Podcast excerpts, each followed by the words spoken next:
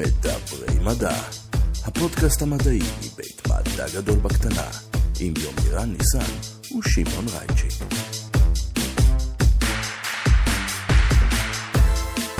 שלום וברוכים הבאים למדברים מדע, הפודקאסט הרשמי מבית מדע גדול בקטנה, יומירן ניסן, בלייב, בחי, לצידי, חי ונושם, מה העניינים? אני, אני מתרגש, שמעון, עבר הרבה יותר מדי זמן uh, מאז הפעם האחרונה שהיינו פה ביחד בלייב. נכון, אני לא יודע אם זה הפרק אה, הראשון שנעלה בלייב, אבל זה בהחלט הפרק הראשון שאנחנו מקליטים.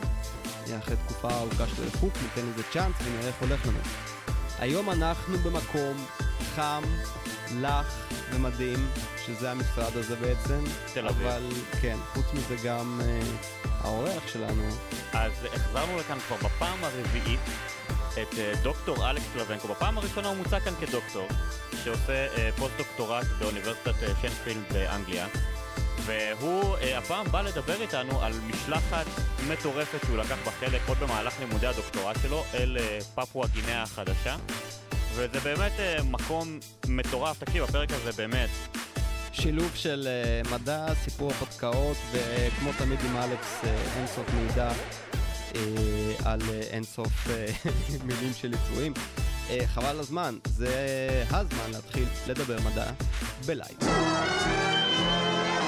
ונאמר שוב שלום לדוקטור אלכס לבנקו, מזל טוב. תודה רבה, שלום שלום. שלום שלום, ימירן, מה העניינים? אני מתרגש. אני מתרגש גם, גם אלכס דוקטור, גם אנחנו בגן, ה... אה, בגן למחקר זואולוגי. אין טווסים ברקע, הם מתו מהחום, בינתיים. בינתיים, אה, ואם כבר מדברים על אה, דברים חמים ולחים, אז זה הנושא שלנו להיום. חשבתי אם אתה מדבר עליי, דברים חמים ולחים. וקצת על. כולנו, ביחד. אה, שומרים על social distancing מהקורונה, אבל אה, בשביל הקלטות, אה, למי שלא יודע, צריך לכבות מזגן. זה אנחנו נכון. היום בג'ונגל הטרופי. כן.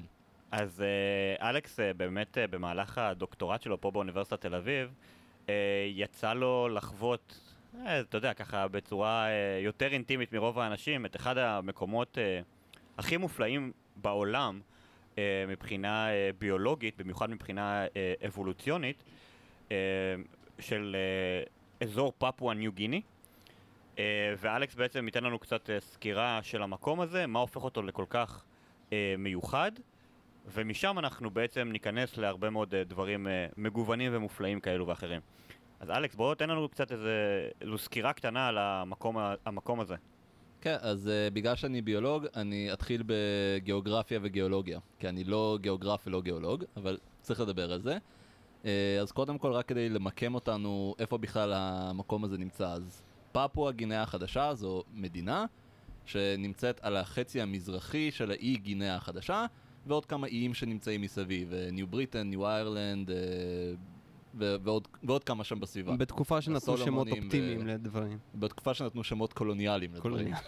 אה, כן, בריטניה החדשה, אירלנד החדשה, גינאה החדשה. כן. זה שהיו שם אנשים הרבה לפני נ- שהיו בבריטניה וב... ובאירלנד זה כבר עניין אחר. אה, אז, אה, ה- אז זה חצי בעצם, חצי מהאי הזה גינאה החדשה, חצי המזרחי שלו, חצי המערבי נשלט על ידי אינדונזיה, וכל האי כולו נמצא צפונית לאוסטרליה. הוא, אה, חלקו נמצא על קו המשווה, כלומר קו המשווה עובר באי, רוב האי נמצא קצת דרומית לקו המשווה, אבל כולו בחגורה הטרופית, שזה אומר אה, בין קווי הרוחב אה, 23 צפון ודרום, 23.5, משהו כזה. תרשמו חבר'ה, זה חשוב. אה, זה יהיה במבחן. כן, בדיוק. אמ, ואיפה הייתי? אה, כן, צפונית לאוסטרליה באזורים הטרופיים. אה, זה האי השני בגודלו בעולם, אה, הוא שני רק לגרינלנד, אה, אבל בגלל שגרינלנד היא אומנם עצומה, אבל נמצאת אי שם בכתבים, או בקוטב אחד, יותר נכון, ואחד הכללים, שניים מהכללים החשובים והפשוטים ביותר שיש בביולוגיה זה שמספר המינים גדל ככל שמתקרבים לקו המשווה וככל שהשטח גדל, אז גינאה החדשה היא בעצם האי העשיר ביותר במגוון ביולוגי בעולם. אה, היא יותר גדולה מאיים טרופיים אחרים כמו מדגסקר, כמו בורנאו, סומטרה, ג'אווה וכולי וכולי. והיא יוצאת דופן באושר המינים שלה גם בהשוואה לכמה אזורים יבשתיים. אה, והסיבה לזה כבר נעוצה בגיאולוגיה ובטופוגרפיה של האי. אז נשמע כמו מכה לאנשים כמוך. לגמרי. אה, אז האי הזה למעשה נמצא צפונית לאוסטרליה, ולא רק שהוא צפונית לאוסטרליה, ופה יתחילו כנראה האי דיוקים כי אני לא גיאולוג, אז, אז בעירבון מוגבל מה שאני מספר. אה, רוב האי נמצא למעשה על הקצה הצפוני של הפלטה האוסטרלית, הפלטה הגיאולוגית האוסטרלית, שנמצאת בתנועה צפונה, ובעצם איפה שניו גיני נמצאת היא מתנגשת עם הפלטה הפסיפית אה, שהיא יותר גדולה. מה שקורה באזור הזה של ההתנגשות זה בעצם התקמטות של קצה היבשת האוסטרלית, אה, שמרימה שרשרת הרים, שזה קורה בעוד מקומות שבהם אה, יש התנגשויות כאלה של פלטות אה, טקטוניות. יבשתיות, פלטות טקטוניות יבשתיות בפלטות טקטוניות אוקייניות שהן יותר כבדות. למשל, הרי טיבט, כל שרשרת ההרים של ההימאליה, זה הכל נוצר מההתנגשות של הפלטה ההודית בפלטה האירואסית שצפונית לה, ואז זה בעצם מוביל להתקמטות כזאת שמעלה את שרשרת ההרים הזאת למעלה. זה מקום עם אה, פעילות געשית? אה, יש שם גם פעילות געשית, כי בעצם הסיפור פה הוא עוד יותר מורכב ממה שסיפרתי. כי מצד אחד יש את החלק הזה של קצה היבשת, ה- קצה הפלטה האוסטרלית שמתנגשת בפלטה הפסיפית ומתרוממים שם שרשרות הרים, אבל גם יש שם עוד אה, חלקים שבאנגלית זה נקרא accreted terrains, אני לא בטוח איך זה נקרא בעברית, אבל זה מין, אפשר לדמיין את זה בתור מין שברי פלטה, שלמעשה התנתקו להם, שטו קצת ב- בים, הסתובבו, התנגשו בחזרה לאי. אז כל האי הזה עכשיו מורכב מכל מיני חתיכות, ש... חתיכות פלטה שבעבר היו איים בעצמן. אז יש, בנוסף לשרשרת האיים המרכזית אה, שיש באי, יש גם עוד שרשרות הרים שנמצאות על כל הצד הצפוני של האי. אה, למעשה האי כולו הוא, הוא יותר ארוך בציר מזרח-מערב מאשר בצפון-דרום. הוא נראה קצת כמו ציפור גן עדן.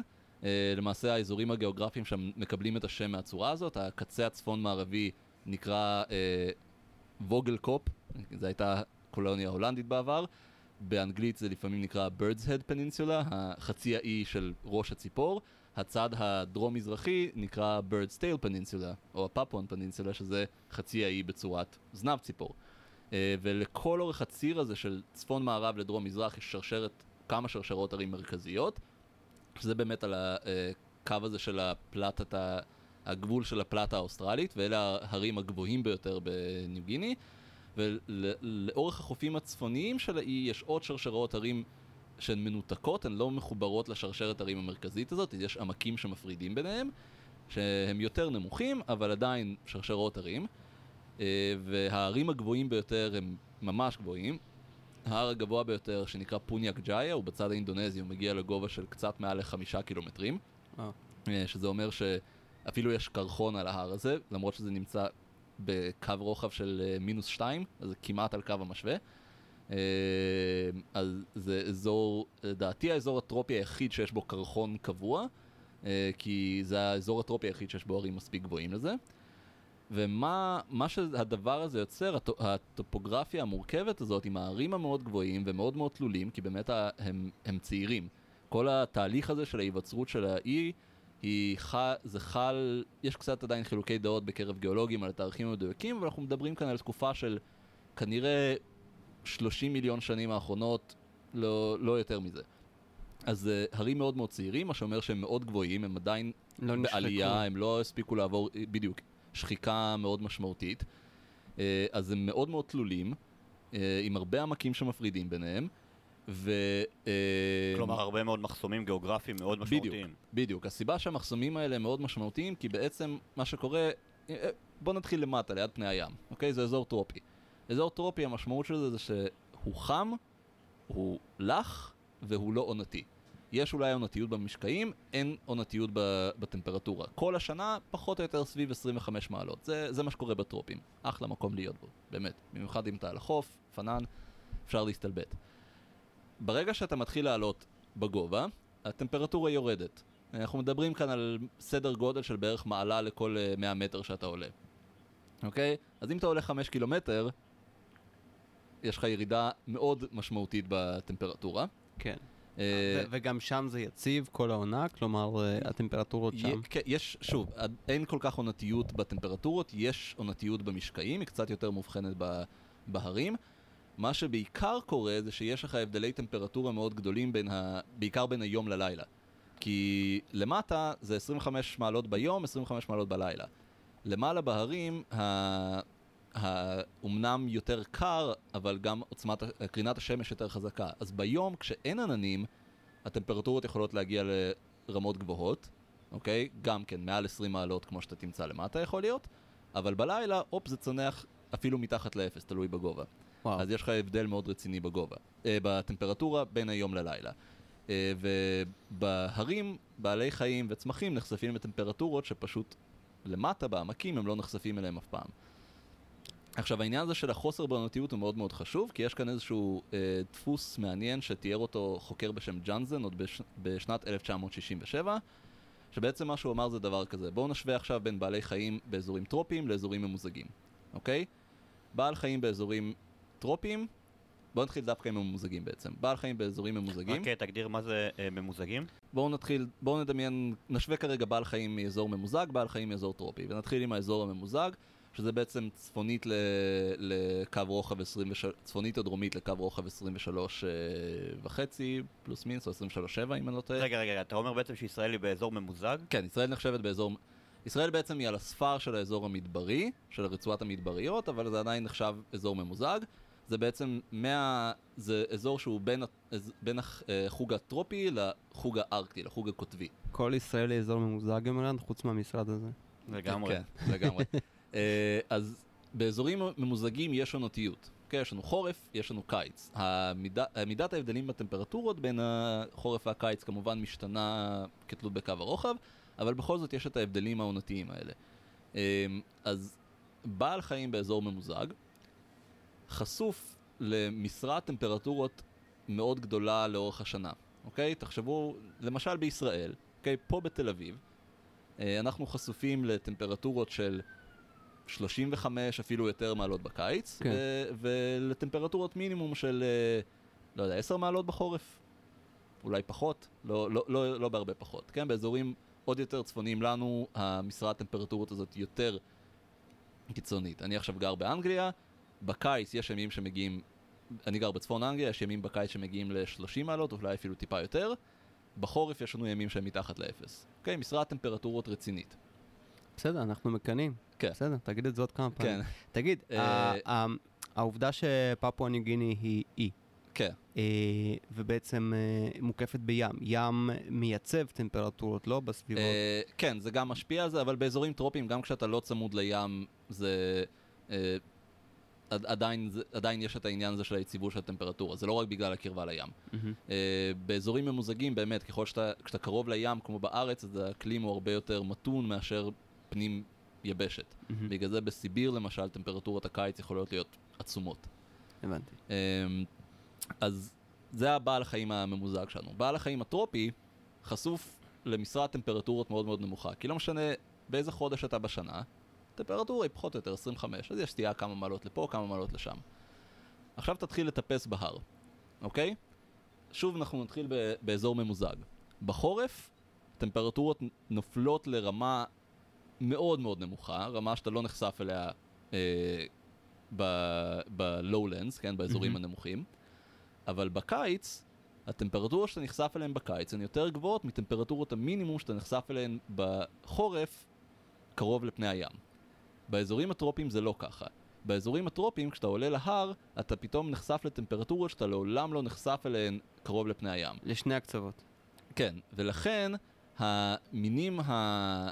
אה, למינים באזורים ממוזגים יותר קל לחצות הרים באופן יחסי, כן, מאשר למינים טרופיים, כי הטמפרטורה מהווה פחות מחסום עבורם, כי הם נחשפים לטמפרטורות האלה. מהמם. או אם נשתמש בשפה יותר טכנית, הנישה הטרמית של המינים הממוזגים יותר רחבה מאשר הנישה הטרמית של המינים הטרופיים. לאיזה טמפרטורות הם מסוגלים להיות חשופים ועדיין לתפקד. אז אני רוצה אמ, לנסות לנחש לאן אתה מוביל עם ההקדמה הזאת. אוקיי. לזה שבעצם אם המינים שחיים אה, קרוב למים אה, ו- ו- ויותר נמוך לא יכולים לחצות את האי, זה אומר שיש סוג של ספוטים של מינים שונים מסביב לכל האי, והם לא ממש מתערבבים אחד עם השני. בדיוק. מה שרואים בניו גיני זה בהרבה מאוד מקרים, אה, שיש לך שני מינים שהם מאוד מאוד דומים, והם קרובים אבולוציונית אחד לשני, רק שאחד נמצא מדרום לשרשרת האיים המרכזית, ואחד נמצא מצפון לשרשרת האיים המרכזית. בנוסף לזה, כלומר, מה שאתה בעצם רק אומר, בגלל גם שאמרת שה... אה, נקרא לזה שהשרשרת הרים שחוצה את זה היא יחסית חדשה, זה בעצם אומר שהייתה לצורך העניין אוכלוסייה אחת של איזשהו מין אב, כן. עלה באמצע איזשהו מחסום ביולוגי שמנע משתי האוכלוסיות האלה לפגוש אחת את השנייה, יצר בעצם אה, בידוד רבייתי, ואז כל, אה, אה, כל אוכלוסייה בעצם התפתחה לכיוונים קצת אחרים כדי להתאים את עצמה באופן המיטבי, אה, שלא יבינו אותי שזה באופן מוכוון או משהו, זה פשוט בגלל תנאי הסביבה, אה, אה, כדי לשרוד בצורה הטובה ביותר את התנאים החדשים, שכרגע הם גם לא, אין מה שנקרא תנועת גנים בין אוכלוסיות. זה מה שקרה בין חיפה לקריות, לא הרבה נכון. יודעים. נכון, לא, זה בגלל הגדר החשמלית ששמו ב- בצ'ק פוסט. לא, זה לא הקישון אה, שעשה את זה? הריח. אה, אז כן, אז- מה שאתה מתאר זה באמת תרחיש אחד, שההרים האלה התרוממו ובעצם פיצלו אוכלוסייה אחת לשתי אוכלוסיות נפרדות. יכול להיות גם מקרה שפשוט אחרי שההרים כבר קיימים, זה מחסום שמאוד מאוד קשה לעבור אותו. אז האירועים של מעבר של המחסום הזה יכולים להתקיים, אבל הם מאוד נדירים. ברגע שזה קורה, האוכלוסייה, ברגע שעברת, האוכלוסייה שעברה את המחסום היא, היא מבודדת, היא לא יכולה לחזור בחזרה. ואז שוב, אין מעבר גנים והיא מתפתחת באופן בלתי תלוי למין נפרד. אה, אז זה, זה הסיפור של המינים בגובה פני הים. עכשיו, יש גם מינים, גם בעלי חיים, גם צמחים, על ההרים. מה שקורה שם זה תופעה שנקראת חיגור, שלמעשה אתה עולה בגובה, ואז אתה עובר לאיזושהי חגורה כזאת של אזור שיש בו צומח וחי מאוד שונה. ואתה ממשיך לעלות, ועוד פעם, אתה עובר לחגורה נפרדת. רואים את זה מאוד יפה בצמחים, ובניו גיני רואים את זה גם עם חלק, עם כמה קבוצות של בעלי חיים, שממש יש לך מין של, של אתה יודע, 0 עד 100 מטר, עד, עד, אה, 0 עד 1,000 מטר, ואז יש לך 1,000 עד 2,000, 2,000 פלוס, רק- ממש חיגור כזה, וגם הם, בעצם יש להם את המחסומים האלה, כי בשבילם, המינים האלה שמותאמים לאזורים גבוהים, בשבילם העמקים הם המחסום. אז יש לך למעשה מינים שמבודדים על כל מיני שרשראות הרים פה ושם, וגם הם מבודדים רבייתית מאזורים אחרים, וגם הם מתפתחים למינים נפרדים, ובסוף מה שאתה מקבל זה מלא מלא מינים, ובמיוחד מלא מינים אנדמיים, שאתה לא מוצא בשום מקום אחר בעולם, רק שם. עכשיו, אה, אם, אם, רק בשביל אה, לסבר את האוזן אה, למאזינים, גם בארץ יש לנו את התופעה הזאת של החיגור שאלכס מדבר, אם תלכו לדוגמה לחרמון או לפסגות של החרמון, כמובן לא כשהוא מושלג, אלא בעונה, שזה רוב הזמן, כן? אז תסתכלו, באיזשהו שלב במורדות החר- החרמון, יש פשוט כאילו מישהו חתך בסכין ואין יותר עצים מעל קו גובה מסוים. אה, זה בעצם חיגור לאיזשהו, נקרא לזה, הביטט אחר. או... למרות שבחרמון זה יכול להיות בגלל, אה, דווקא בגלל ראייה ו- וכריתה, נכון, כי אבל- הקו העצים הזה עולה, עולה בגובה עם השנים. ככל רואים את שיש זה בחרמון. שמירת אה, טבע, כן. תגיד, אז בעצם יש פה גם אה, תנאים אופטימליים בעצם להתפתחות של הרבה מאוד מינים, זה גם אה, מקום חם וגם מקום... אה, גם חם וגם קר, תלוי איפה אתה נמצא. כן, אבל זה, זה מקום, כמו שציינת, עם אקלים אה, מאוד מתאים, עם שטח מאוד גדול, וגם מגוון מאוד גדול של תוואים ושל כן. נישות טמפרטורה. אני אומר, כן, נכון? כן? ני- כן, נישות טרמיות, נישות אבל, טרמיות. אבל, אבל זה לא רק הטמפרטורה, בגלל שהשינוי הזה בגובה משנה גם למשל את הרכב הצומח, אז גם זה מייצר נישות חדשות. כלומר, הצמח... ה... כל חברת הצומח שאתה מוצא בגובה היא מאוד שונה ממה שיש לך ב... קרוב לפני הים, יש לך יערות בגלל, אה, מנגרובים, יש לך... לחץ אוויר ודלות אה, חמצן. זה יכול להיות בגלל עניינים של uh, חמצן, יכול להיות עניינים של עוצמת קרינה, משטרי משקעים, סוג הקרקע. זה הכל, אבל גם זה משנה את זה כי יש לך, אתה יודע, קרוב לפני הים יש לך יערות מנגרובים, יש לך יערות גשם אה, רכבי עלים. אתה עולה בגובה, אתה מגיע לאזורים של אה, מה שנקרא Cloud Forest בסופו של דבר, שזה יערות עננים שהלחות שם היא 100% כי זה על קו העננים, כן. שזה בית גידול שונה לחלוטין, אתה מגיע לאזורים עם עצים יותר, אה, עצים מאזורים יותר ממוזגים, כל מיני עצים אה, מחתניים לא ממש, לא שם, אבל, אבל עצים שמותאמים לאקלים יותר קר. בסוף אתה מגיע לאזורים שאין יותר עצים, אתה עובר את קו העצים, אתה מגיע לאזורים של מין ערבות דשא, עם הרבה סרחים גם כן, ואלה בתי גידול מאוד מאוד שונים באופי שלהם, אז שוב, גם בעלי החיים מותאמים לצמחייה השונה הזאת, בין אם זה בגלל שזה המצע שעליו הם מטפסים ובו הם חיים ומקננים, תגיד, ובין אני, בגלל שזה מה שהם אוכלים. אני יודע שזה לא הנושא שלשמו התכנסנו, אבל אה, איך בני אדם חיים שם? זאת אומרת, או, אז uh, עם בני אדם יש סיפור מרתק שם, שהוא מקביל בהרבה בחינות לסיפור של uh, בעלי החיים והצמחים שם. Uh, אז בני אדם הגיעו לגינאה החדשה ממש ממש מזמן. זו אחת מהאוכלוסיות העתיקות ביותר uh, על פני כדור הארץ של בני אדם, לפחות מצפון לסהרה. Uh, כי גינאה החדשה, בגלל המיקום שלה, היא מהווה גשר יבשתי מאסיה לאוסטרליה. בעצם, אתה, אם אתה רוצה לעבור מאסיה לאוסטרליה, ולחצות כמה שפחות ים, אתה בעצם מדלג בין איים שונים באינדונזיה, מהמם. כשיש לך רק מקום אחד שיש בו ים באמת עמוק לעבור. אה, זה אזור, אה, אזור שכיום קוראים לו קו וואלאס, על שם אלפרד ראסל וואלאס, שעוד נדבר עליו בפרק הזה, כי הוא מאוד חשוב לסיפור של ניו גיני והאזור הזה, ששם יש י... תעלה ימית באמת עמוקה, כי זה בעצם ההפרדה בין אה, שתי פלטות, בין האזור... אה, מה שנקרא המדף סונדה, שזה הקצה של הפלטה האירואסית, איפה שאסיה היבשתית לצורך העניין נגמרת, למדף הסהול, שזה הקצה הזה של הפלטה האוסטרלית, או במילים אחרות איפה שהיבשת האוסטרלית נגמרת. היום זה מתחת לפני הים, בעבר, בתקופות שפני הים היו נמוכים יותר, למשל בתקופות הקרח, זה היה היבשה.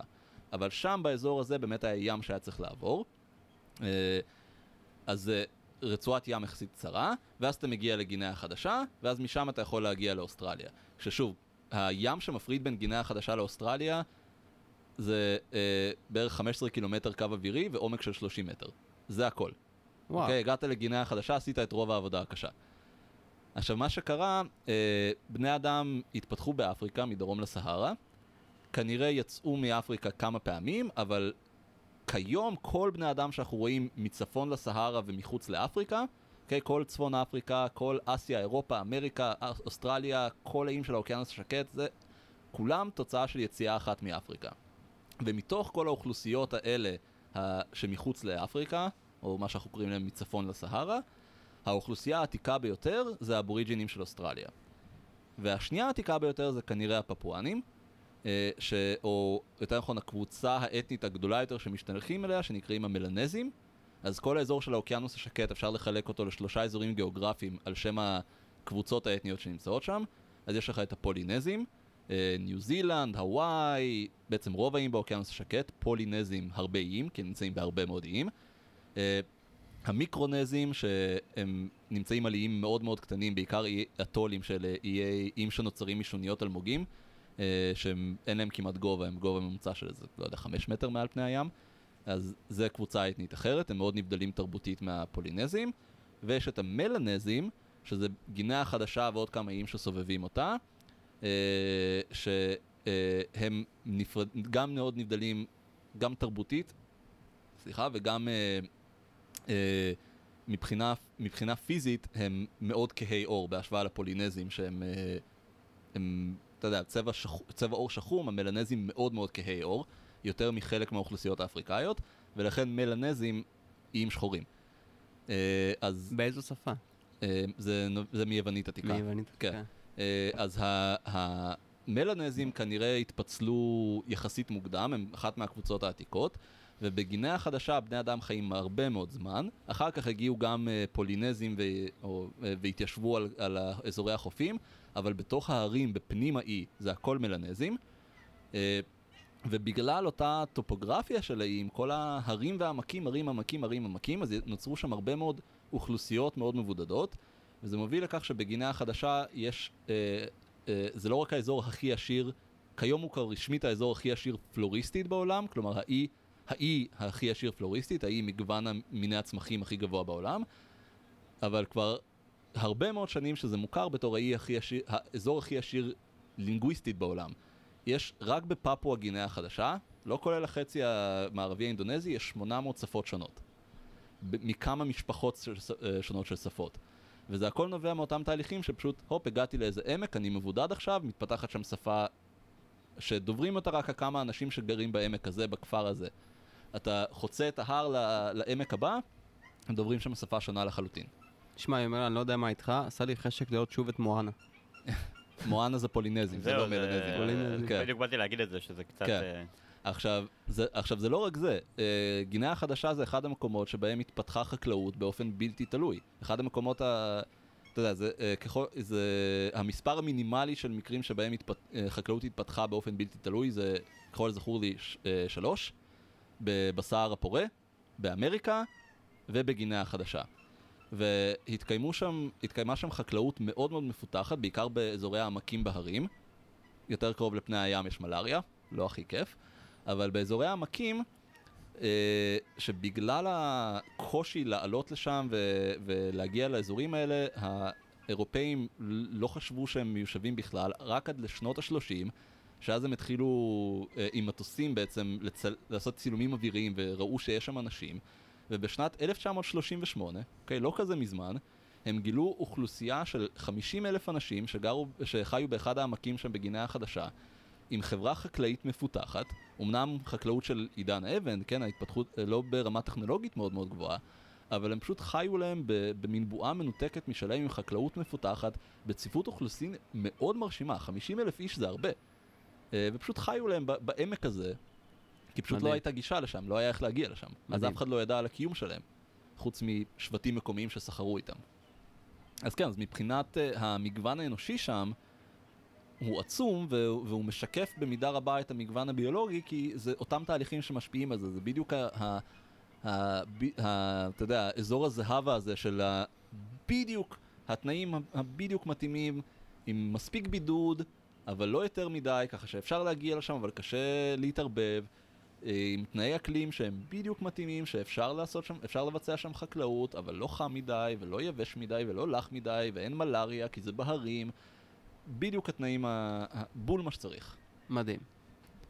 אז אוקיי, דיברנו על בני אדם, אה, אבל אה, אתה ביולוג, דוקטור, בעוונותיי. בעוונותיך. אה, בואו נדבר קצת על חיות.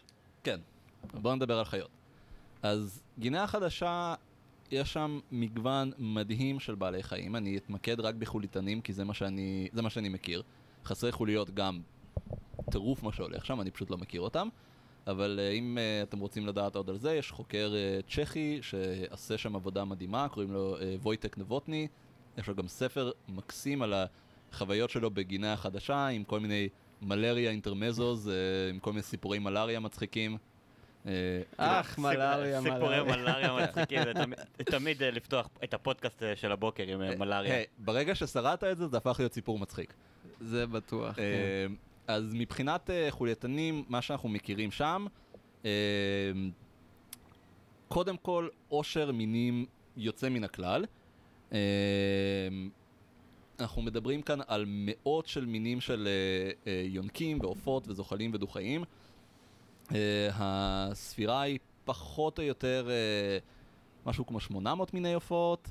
אה, יונקים יש לנו אה, בערך אה, 300, אוקיי? זוחלים ודו-חיים, משהו כמו 400 מינים של דו-חיים, בערך 300 מינים של זוחלים. כשספציפית בדו-חיים וזוחלים, הקצבי גילוי הם עדיין מאוד מאוד גבוהים, כך שהמספרים האמיתיים הם כנראה מאוד מאוד רחוקים מזה. אה, בסך הכל מדובר כאן על פלוס מינוס 5% מ- מ- ממספר מיני החולייתנים בעולם, רק באי הזה. וואו. כשהרבה מהם הם אנדמיים, הם, אתה לא תמצא אותם בשום מקום אחר. שיעורי האנדמיזם הם משתנים מקבוצה לקבוצה, בעופות מן הסתם זה uh, נמוך יותר, כי עופות יכולים לעוף, יותר קל להם לחסות uh, מחסומים. בדו-חיים זה עצום, uh, כמעט כל מיני הדו-חיים של גינאה החדשה הם אנדמיים לאי הזה, אתה לא תמצא אותם במקומות אחרים. Uh, וככל שיש לנו יותר ויותר מחקרים, בעיקר מחקרים מולקולריים, המספרים האלה רק עולים וגדלים, גם של מספרי המינים וגם של מספרי המינים האנדמיים. אה, כי בעצם אנחנו מצליחים להבדיל אותם יותר טוב ממינים שכנים שדומים להם אה, בצורה שלהם. אני באמת רוצה גם אה, לשאול על זה, כי כי אמרת את המילה באמצעות כלים מולקולריים, אמרתי מולקולרי וזה הקפיץ את יומירן. כמובן. אבל זה, זה חשוב להתעכב על זה, כי, כי הרבה מאוד מינים שבעין, אפילו בעין מקצועית, נראים זהים לחלוטין, כלים מולקולריים בעצם אה, מוצאים הבדלים, אז איך בעצם, זה חלק אני יודע גם מהמחקר שלך, כן, אז אה, איך בעצם אה, עושים את זה? מה בעצם, מה תראה, בעצם הכלים שעושים? תראה, אה, מה- מה שאנחנו מדברים כאן, יש לנו כאן, בוא ניקח רגע צעד אחורה, נדבר קצת על, על תיאור מינים באופן, באופן כללי. מה שרוב האנשים חושבים עליו כשאומרים להם גילינו מין חדש, זה הלכתי ביער גשם, העפתי- הנפתי את המצ'טה, חתכתי כמה ענפים, הופ, ופתאום מצאתי, מולי, פתאום, כן. ניו זילנדית. בדיוק. אה, עם שלוש קרן לייזר, פלופי פלופי פלופי, שתדע מין- לך מין שב-. שבעקבות הפרקים הקודמים הצלחתי לשלב את התואטר הניו זילנדית לתוך שיחה. מעולה. ואני זה מה שאני אוהב לשמוע. אני גאה בעצמי, כן, זה מאוד. אה, my job here is done, יאללה, סוגרים את לא, הבאסטה. לא, לא, לא. לא, יש לך עוד הרבה אה, מינים להקיא לנו. עוד אה, הרבה שיחות אה, וקשרים אה, סוציאליים אה, להרוס כן. לנו. אה, אז כן, זה כאילו התמונה הקלאסית, שבאמת משהו שאף אחד לא ראה קודם, כשאני אומר אף אחד, אני מתכוון אף אחד אירופאי לא ראה את זה קודם, כי המקומיים מן הסתם נחשפו לזה, אה, אבל למדע זה מין חדש, באמת אף אחד לא תיאר אותו קודם בעבר. עד כמה ההבדלים הם, זאת אומרת, משמעותיים? אה, בסופו של דבר זה לא שאנחנו כן. באמת מוצאים חיה עם... אה, זה סיפור מורכב בפני עצמו, כי הסטנדרטים גם משתנים בין חיה לחיה. אה, זה לא תמיד קל להבדיל ביניהם, והרבה פעמים זה, אתה יודע, בלטאות למשל, שזה מה שאני עובד עליו, הרבה פעמים מסתכלים על הבדלים במספר ומבנה קשקשים, אה, ספציפית בחומתים, שזה, אלה הלטאות שאני עובד עליהם, בעיקר מדובר בקשקשים באזור הראש. ההבדלים הם לא אה, ברמה הגנטית? אז פה אנחנו מדברים על טקסונומיה קלאסית אה, רק על, על סמך צורה, הר- הרבה לפני שהיה לנו גנטיקה. אני, אני רק אתן לך אה, אפילו דוגמה, אתה יודע, מהעולם שלי של עטלפים. יש אה, שני מינים אה, של עטלפים בארץ, אחד נקרא עטלפון לבן שוליים והשני נקרא עטלפון אירופי. הם נראים ממש ממש ממש דומה אחד לשני. אה, אם אני אשים לך אחד ליד השני, אתה כנראה תגיד לי שזה אותו אה, מין, אבל הם נבדלים, ההבדל הכי מיידי זה אה, תדר האקולוקציה. שבו הם משתמשים כדי לאתר טרף. ברגע שאתה שם מולם מיקרופון מספיק רגיש, אתה תזהה ישר איזה, אה, באיזה מין מדובר. אבל... הייתי אה, אומר שזה יותר קל פשוט לחפש את השוליים הלבנים של הלבן שוליים. נכון, אבל, אתה יודע, אה, אה, הם, נו- הם נורא דומים, זו הכוונה שלי. כן. כן, סליחה. כן, אז כאילו, אז זה באמת המקרה הקלאסי, והמקרים הקלים ביותר, כמו הטלפון לבן שוליים, יש לו שוליים לבנים. זה משהו שייחודי לו, אז אנחנו יכולים ככה לדע, לזהות אותו ולהבדיל אותו מכל דבר אחר. והרבה מהמינים, התיאורים הראשונים, מתקופת לינאוס באמצע המאה ה-18, הרבה מזה התבסס על מורפולוגיה. לינאוס אה, הוא זה ש... כן, בעצם- הוא הבחור השוודי שהמציא את השיטה הטקסונומית שאיתה אנחנו עדיין עובדים עד היום. כן, המונח מינים וגזעים. אה, כן, הוא לא המציא את המונח מין, אבל הוא כן מיסד אותו כן. ובנה את, ייסד את כל השיטה ההיררכית שבה אנחנו עובדים, שמינים נמצאים בתוך סוגים וסוגים בתוך משפחות וכן הלאה וכן הלאה. עכשיו, כל זה עובד טוב ויפה, כל עוד יש באמת הבדלים ברורים, נראים לעין במורפולוגיה. וכל עוד השקיעו וחקרו וכמו שצריך. עכשיו, יש גם מקרים uh, שבהם ה... Uh, אתה יודע, מישהו באמת הלך לג'ונגל, אסף את החיות האלה, אבל לא היה לו זמן לעבוד על זה, וזה פשוט יושב במגירה, זה משהו שהוא שונה באופן ברור, קל לראות את זה, פשוט אף אחד לא התפנה עדיין לעסוק בזה, כי מה לעשות, חוקרים עסוקים, לא תמיד יש זמן, ו- והחיה הזאת יושבת באיזה מגירה במוזיאון, עד שמישהו סוף סוף מתפנה לו הזמן והמשאבים, לשבת, לבדוק אה, ו- ולתאר את זה בתור מין חדש. ואז יש לנו את המקרה השלישי, שהוא עוד יותר מורכב, וזה הדבר הכי מסובך, ופה הכלים המולקולריים הם הכי חשובים, מה שאנחנו קוראים לו מינים קריפטיים, אוקיי? מדובר כאן על דברים שמבחינה, מבחינת המורפולוגיה שלהם, אנחנו לא יודעים להבדיל ביניהם. הם נראים לפחות, יכול להיות שיש הבדלים מורפולוגיים, או הבדלים פיזיולוגיים, או הבדלים אקולוגיים, או מה שזה לא יהיה, שאנחנו פשוט לא מסוגלים להבדיל בהם, כי הם דקים מדי, או, אתה יודע, לא, לא בתדר החושי שאנחנו בכלל נחשפים אליו, או שבאמת אין הבדלים, שהם באמת, אה, לפחות לא משהו ברור, אין לך איזה שוליים לבנים שאתה יכול להבדיל. באמת נראים אותו דבר. ואז אתה בא ועושה גנטיקה, ופתאום אתה מגלה שמבחינה גנטית יש לך כאן שושלות שהן מאוד מאוד נבדלות זה מזה, לפעמים במיליוני שנים, לפעמים אפילו עשרות מיליוני שנים, אבל נראים לכל עניין אותו דבר. זה מה שאנחנו קוראים לו מינים קריפטיים, כי ההבדלים הגנטיים מצביעים על זה שאלה דברים שמתפתחים באופן בלתי תלוי, לרוב אלה, אלה מינים שלא חופפים בתפוצה שלהם, אוקיי? שזה גם יכול להסביר למה הם יכולים להיות כל כך דומים באקולוגיה שלהם, אבל לא להתרבות זה עם זה. וההבדלים הגנטיים באמת מעידים שהם לא מתרבים זה עם זה, כי אין לנו שום עדויות למעבר גנים ביניהם כבר מיליוני שנים. עכשיו, אה, זה מה ש- זה מה שאנחנו מכנים אבולוציה מתכנסת? לא, כי, כי פה ה, ה, הדמיון ביניהם לא נובע מזה שהם אה, התפתחו לאותו כיוון, אלא מזה שהם פשוט לא השתנו אחד מהשני אחרי שהם נבדלו, אבולוצ... אחרי שהם אה, התבודדו אחד מהשני. צ- צריך גם להגיד ש- שיכולים להיות ביניהם הבדלים מאוד משמעותיים, פשוט נקרא לזה ברמה שהיא אה, מתחת לסף של החושים האנושיים. מה שאלכס מדבר עליו בעצם זה אה, שהוא שם את, ה- את הבעל חיים מתחת למיקרוסקופ, בינוקולר, זכוכית מגדלת, מנסה לבחון אותו ב- בעיניים שלו בכל מיני דרכים של החושים שלנו, ו- ולא מצליח למצוא הבדלים, זו הכוונה שלו. יכולים להיות הרבה מאוד הבדלים ברמה המולקולרית, ברמה של הורמונים מסוימים, או של חלבונים מסוימים, שהם הם הבדלים סופר סופר כן. משמעותיים, אה, בקטע של בעלי החיים האלה לא יתרבו אחד עם השני, זה- כי הוא מפריש איזשהו הורמון שהשני פשוט דוחה אותו, זה לא גם לא מה. חייב להיות ברמה המולקולרית, נכון. כי אם למשל נלך לדוגמה שלך של הטלפים, יכול להיות שהתדר של האקולוקציה שלהם הוא מאוד מאוד שונה. אבל אין לי דרך לדעת את זה מפרטים משומרים במוזיאון. נכון. אז אם יושבים במגירה כבר 20 שנה, אני לא יכול להבדיל ביניהם, אפילו אם אני אצא לש... אם כשאני אצא לשטח, אני כן אוכל.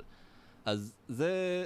אז יש פה כמה בעיות, שבין היתר נובעות מזה שלפי השיטה, השיטה הטקסונומית שעובדים איתה, שעדיין מקובלת, לפחות בבעלי חיים ובצמחים, אה, בח... בחיידקים ובמיקרואורגניזמים זה כבר פחות, יש כל מיני סטנדרטים אחרים, אבל לפחות בבעלי חיים, עדיין, כשאני מתאר מין חדש למדע, אני צריך לתת לו גם תיאור מורפולוגי, אני צריך לשים חלק דיאגנוסטי שבו אני מסביר איך אני מבדיל בינו לבין מינים אחרים. ופה אנחנו נכנסים לבעיה, כי מה קורה כשאין לך את ההבדלים האלה? או לצורך העניין, יכול להיות שיש הבדלים, אבל הם כל כך דקים, שאתה צריך מדגם סטטיסטי מאוד גדול כדי לזהות את ההבדלים האלה. כן, יכול להיות שההבדל הוא לא משהו כל כך בולט לעין, כמו לזה יש שוליים לבנים ולזה אין. ואז הבעיה שלך שבהרבה, שבמקומות טרופיים כמו גינאה החדשה, שמאוד קשה להגיע אליהם, מאוד קשה לחקור בהם, מסיבות לוגיסטיות, מסיבות כלכליות, לפעמים יש לך רק פרט או שניים במוזיאון מאותו מין, אין לך עכשיו מדגם גדול. אז זה גם כן מקשה על כל אז העניין גם של אה. אוכלוסייה מאוד מבלבלת, וגם אה, קושי בעצם כן. ללמוד עליה יותר. אה, אז למשל, אחד הפרויקטים ש...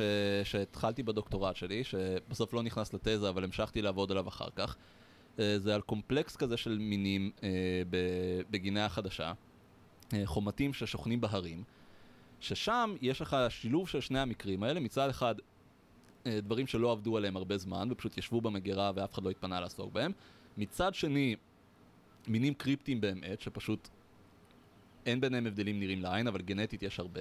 איך אה, חשדת, או איך אה, המדע חשד שמדובר במינים קריפטיים ולא באותו מין? זאת אז אומרת, מה- במינים מה קריפ- נתן להם כן. במינים קריפטיים לרוב לא חושדים מראש. הדבר שאולי מעלה את החשד זה שיש לך מין עם תפוצה מאוד מאוד רחבה, ואתה לא מצפה לתפוצה כזאת רחבה. למשל, חומתי הרים בגינאה החדשה, וואלה, נשמע, זה לא בעל חיים עם, עם יכולת הפצה כמו ציפור. זה נשמע קצת לא סביר שבכל הערים של כל האי הזה זה הכל אותו מין אחד. אה, במיוחד שבמינים אחרים של לטאות זה לא המצב שאתה רואה, אתה לא מוצא מינים עם תפוצה כל כך רחבה. אז זה משהו שיכול לגרום לך לחשוד. אה, חוץ מזה שיכול להיות שיש שם דברים שבאמת, אתה יודע, הם נראים קצת שונה. אתה, אתה, אתה רואה הבדלים גיאוגרפיים. זה לא משהו ברור לעין, אבל כן, אתה רואה שאתה יודע, אה, בצד הזה של האי הם קצת יותר כהים, בצד הזה הם קצת יותר בהירים, או משהו כזה. דברים שגורמים לך לחשוד, שיש פה מגוון, איזשהו מגוון שאתה לא תופס, שאתה לא, שאתה, אתה לא מודע אליו. אז הפרויקט הזה התחיל בזה שאלה בעלי חיים שאף אחד אף פעם לא, לא דגם אותם מולקולרית לפני כן. והדגימה המולקולרית היא חשובה בין היתר כי זה דרך מאוד טובה לשחזר את היחסים האבולוציוניים ביניהם. גם אם לא מדובר פה במינים נפרדים. גם אם מדובר פה במין יחיד, זה עדיין משהו שהגנטיקה תעזור לנו לברר. זה לא שנכנסתי לזה וידעתי מראש כמה מינים יהיו, וזה... לא ידעתי, לא היה לי מושג. בסוף, מה שהתברר זה שהמאמר שאני עובד עליו עכשיו, שזה רוויזיה טקסונומית, וזה חתיכת דבר, ופה כרגע אני, אני אם, זה יתפרס, אם זה יתפרסם בקרוב, טפו טפו טפו, אז uh, אני הולך לתאר ארבעה סוגים חדשים ותשעה מינים חדשים.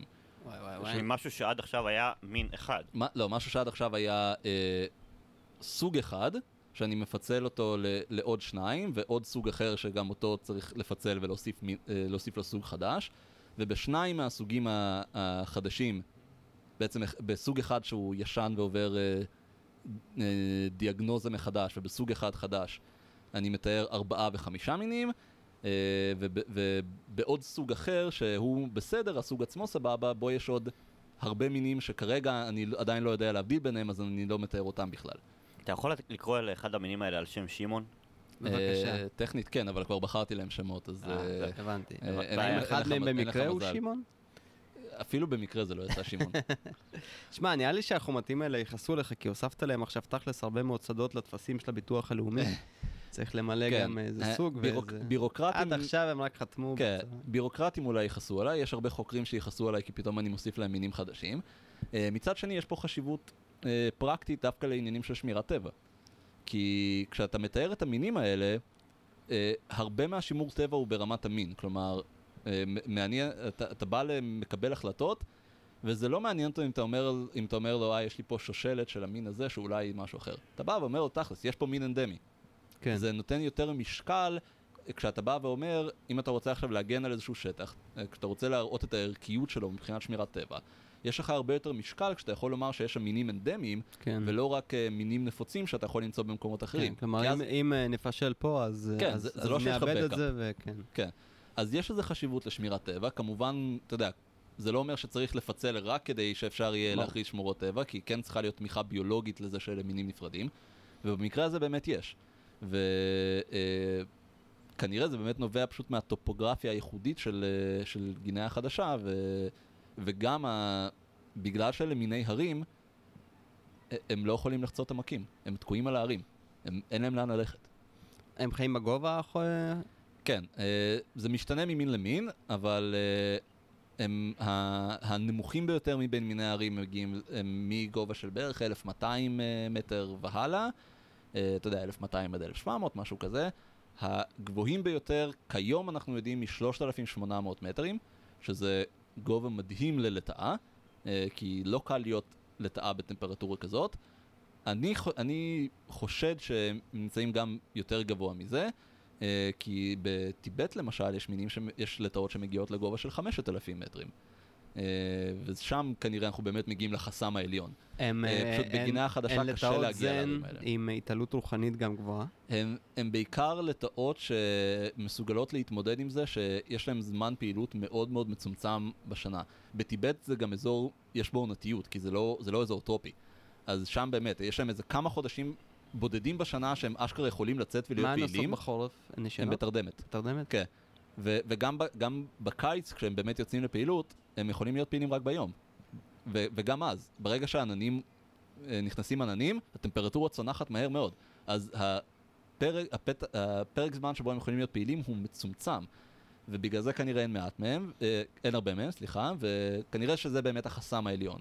אז גם בגינאה החדשה, המינים האלה שנמצאים בהרים, הם רק, אך ורק פעילי יום, אה, אין הרבה מהם, ושם אמנם אין עונתיות כזאת, אבל כן, הם פעילים, אתה יודע, הם יוצאים ב, ביום, השמש יוצאת, מתחמם, הם יוצאים, הם פעילים, זה, יש עננים, הם ישר מסתתרים, שוב, יוצאים, פעילים, ברגע שהשמש שוקעת, ביי.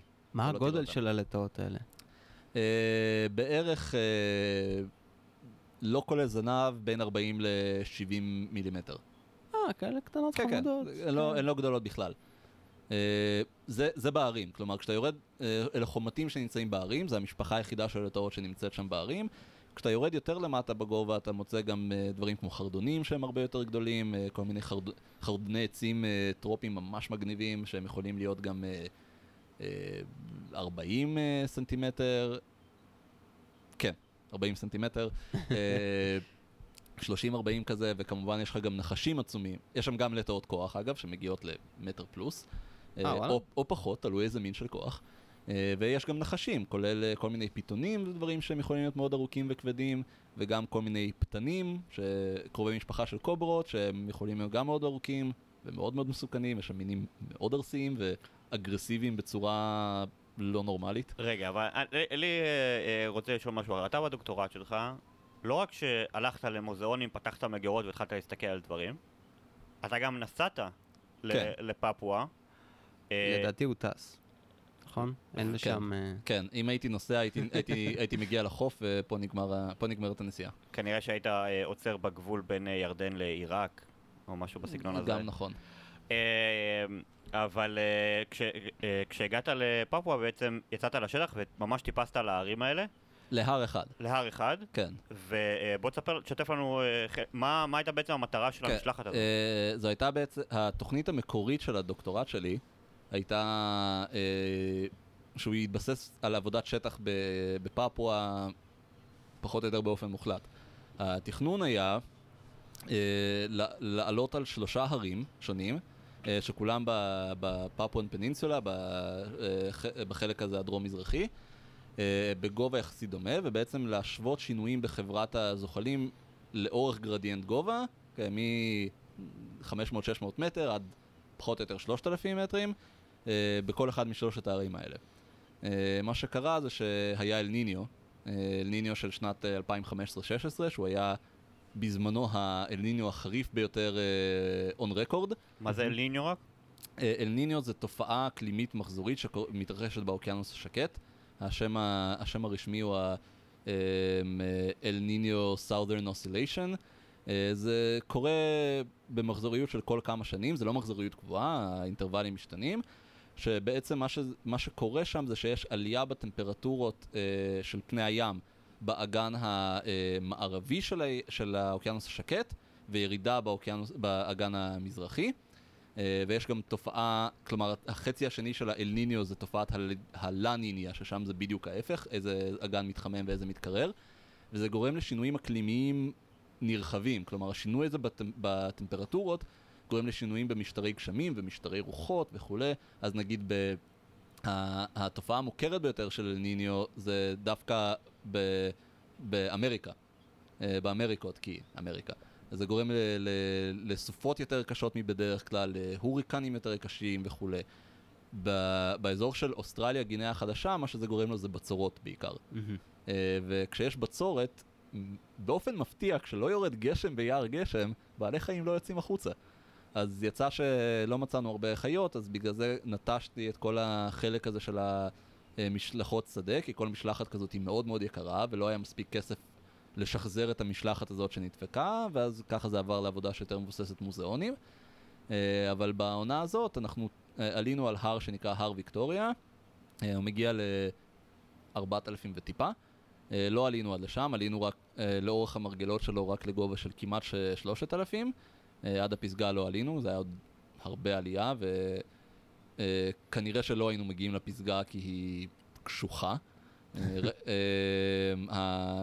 אחד מהשותפים שלנו כמה שנים אחרי זה עלה לשם עם מסוק וראיתי את התמונות משם וזה זה, זה טיפוס הרים, כלומר זה טיפוס, אה, טיפוס טיפוס, לא, כן. כן, לא, לא עלייה, לא הליכה ברגל.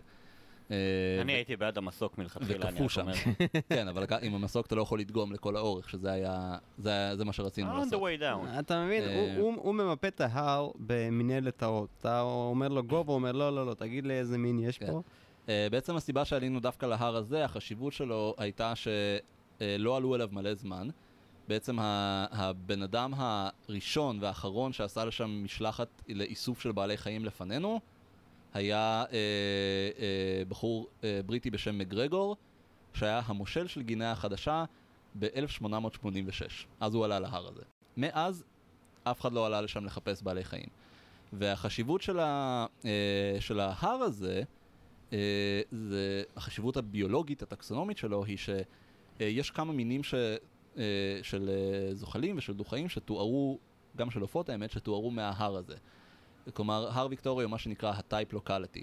הסיבה שזה חשוב בטקסונומיה זה כי אם עכשיו אני רוצה לתאר מין חדש, אוקיי? נגיד יש לי מצב כזה של מין קריפטי וכולי וכולי, בטקסונומיה יש משהו שנקרא עיקרון הקדימות, אוקיי? ה- ה- אני לא יכול לתת שם אה, חדש למשהו שכבר יש לו שם קיים.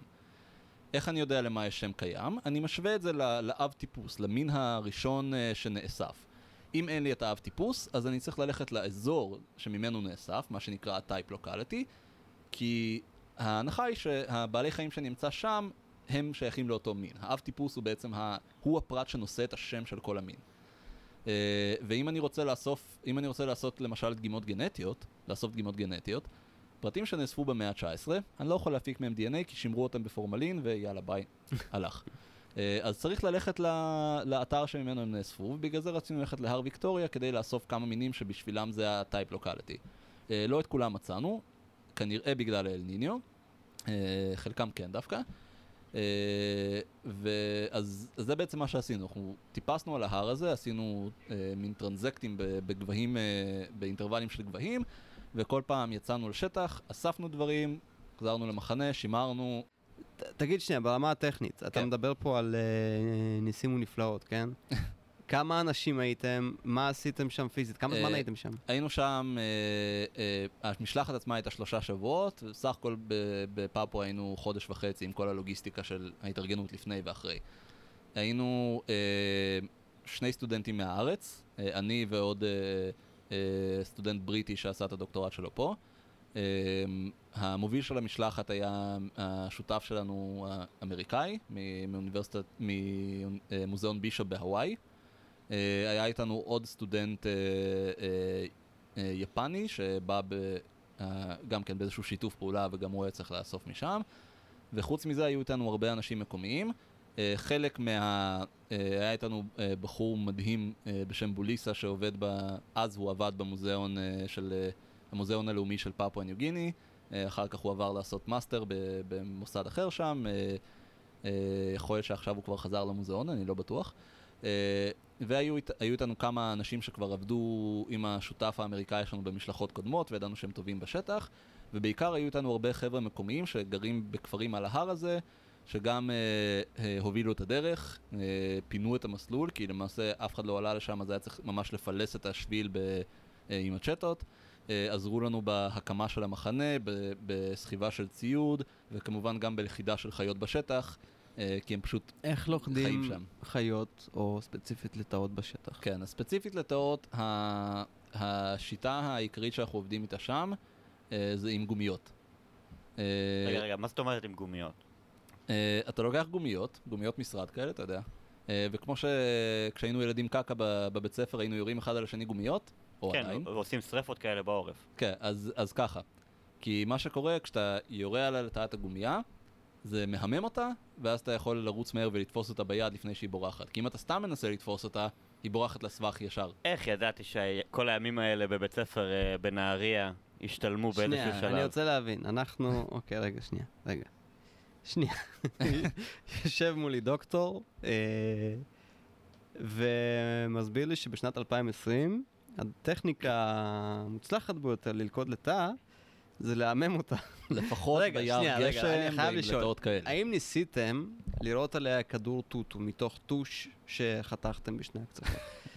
או שזאת לא. טכניקה שנכשלה? לא, את זה, את זה לא ניסינו. אני חושב שהלחות שם לא מאפשרת את זה, זה בטח נתקע בתוך הטוטו. יש לך יריקה אחת. איך, כן. אתה, איך אפשר לפגוע בלטאה עם גומייה? זה מספיק קשה לפגוע בבן אדם עם גומייה. זה בעיקר מפחיד. כן, תראה, הל- הלטאה עושה כזה ככה עם העיניים, לא, אל תראה, בי", ואז... לא, העניין הוא שאתה אתה מתקרב אליה לאט לאט. ל- ויש יש מונח טכני שנקרא FID, Flight Initiation Distance. זה המרחק שבו אתה מתקרב לבעל חיים שממנו הוא בורח. אוקיי? לכל מין יש כן. FID שונה, זה גם משתנה בין פרטים בתוך אותו מין. זה בעצם הטווח, אה, אתה יודע, הטווח הזה שהבעל חיים מאפשר לעצמו, שבו הוא עדיין מרגיש בטוח, ברגע שאתה חוצה אותו, הוא בורח כי הגעת לטווח שבו אתה מסוגל לתפוס זה אותו. הטווח שבו הלטאה אומרת, וואי, נודניק הזה כן. עם הגומיות שוב, אם הוא אז- יכוון את זה עליי, אני בורחת. אז אם אין לך גומייה, ברגע שאתה חוצה את הטווח, אז היא בורחת. כן. ואז זה, זה מרוץ שלך לנסות לתפוס אותה לפני שהיא חומקת לתוך הסבך, וזה לא, סבך אבל רציני. אין, אין כלים, אני לא יודע, רש, רשתות או... אז תראה, או- הסיבה, אוויר. הסיבה שאנחנו עובדים עם זה שם, אה, יש מקומות אחרים ב, בעולם שעובדים עם לולאות. אתה בעצם לוקח חכה, אתה קושר בקצה של החכה אה, חוט, ואתה עושה בו לולאה. ואתה פשוט יכול להשחיל את הלולאה על הצוואר של הלטאה, זה, אתה מושך למעלה ותפסת אותה. ביער גשם זה לא עובד בצורה יעילה כי זה סבוך מדי, אז, אז הלולאה נתפסת בצמחים לפני שאתה בכלל מגיע ללטאה. אתה לא יכול לתפוס אותה ביד כי אתה לא יכול להתקרב מספיק. מה שהגומייה הזאת מאפשרת לך זה להמם את הלטאה כדי שיהיה לך זמן לסגור את המרחק הזה ולתפוס אותה. מדהים. אני, אני חייב לדעת מי הראשון שחשב על השיטה הזאת. לא, אתה מבין כאילו, יש כאילו מעבדות מחקר כאילו עם אה, מיקרוסקופים שעולים אה, מיליוני אה, דולרים. אתה מבין, אלכס הולך לאיזה חנות אה, ציוד אה, משרדי, אומר לה, "תן- תני לי חמש אה, חבילות אה, גומיות, אני הולך לעשות מדע. אני חושב, אתה יודע, יש עכשיו ילדים אה, מהבית, כאילו ילדים, ילדים מהבית ספר שלי שאומרים, אה, אתה רואה אמא יצא ממני משהו, אני מדען בכלל עם כל ה... תראה, מדע זה, זה באמת עיסוק רציני, אבל כשאתה עובד בתנאי שטח, אתה מאלתר. ומדענים, מדענים שעושים עבודת שטח, האמת שלא רע, גם מדענים שעושים עבודת מעבדה, אבל מאלתרים כל הזמן. לא תמיד יש לך ציוד ייעודי למה שאתה עושה, ואתה צריך לשפצר איזה משהו ש... שייתן לך לעשות את העבודה כמו שצריך. אז עם הרבה ניסוי וטעייה, הרפטולוגים למדו שוואלה, גומיות זה שיטה יעילה לתפוס לטאות. שמע, אלכס, אתה בא לפה פעם אחר פעם לפודקאסט, ואתה כל פעם מפתיע עם אה, אספקט חדש של, אה, של תחום מאוד מאוד רחב, ועכשיו אה, עשית לי חשק לשמוע על לטאות כוח, אם יהיה לך כוח איי, נו. שמעון. לבוא מתישהו ולדבר איתנו על ה... אה, שמעון, זה היה נמוך מדי אפילו בשבילך. אני מתנצל, חבר'ה, אני מתנצל, זה היה שם והייתי חייב ללכת על זה, זה היה בלתי נמנע. כן, כן, אתם מאזינים לפודקאסט הזה מבחירה, וזאת הרמה. אה, אז, הלכתם, לקחתם את הלטאות, היממתם אותם עם גומיות, אספתם אותם, אה, רק בשביל אה, להסביר למאזינים, זה אומר בעצם להמית אותם בצורה הומנית, לשמר אותם באתנול, 70% או 100%. אה, לא, קודם, קודם כל לוקחים, אחרי שממיתים אותם, לוקחים דגימת רקמה, שאותה משלמים, משמרים באתנול אה, 90, 95 אחוז. אבסולוט. כן, זו, זו הדגימה שממנה אפשר יהיה להפיק DNA אחר כך, ואז את הפרטים עצמם קודם כל מקבעים בפורמלין, אה, ואז משמרים באתנול אה, 70 אחוז. הסיבה לזה היא כפולה, קודם כל כי הקיבוע בפורמלין בעצם מאפשר לך, אה, כשמשמרים אותם באתנול הוא לא מקבע טוב, אז הרבה פעמים הן מתעוותות למין כל מיני תנוחות שאחר כך לא נוח לעבוד איתן במוזיאון, ועם פורמלין אפשר ממש לקבע אותן בתנוחה שאחר כך יהיה נוח לעבוד. אה, וגם שאתה צריך, אתה צריך הרבה פחות פורמלין כדי, אה, כדי לקבע מאשר כמות אתנול שאתה צריך כדי לשמר. אז אתה בעצם סוחב איתך פחות, אה, פחות חומר בשטח. ובגלל ששם המשלחת היא כולה ברגל, אז כן, חשוב לך להפחית את המשקל, שאתה סוחב כמה? שיותר.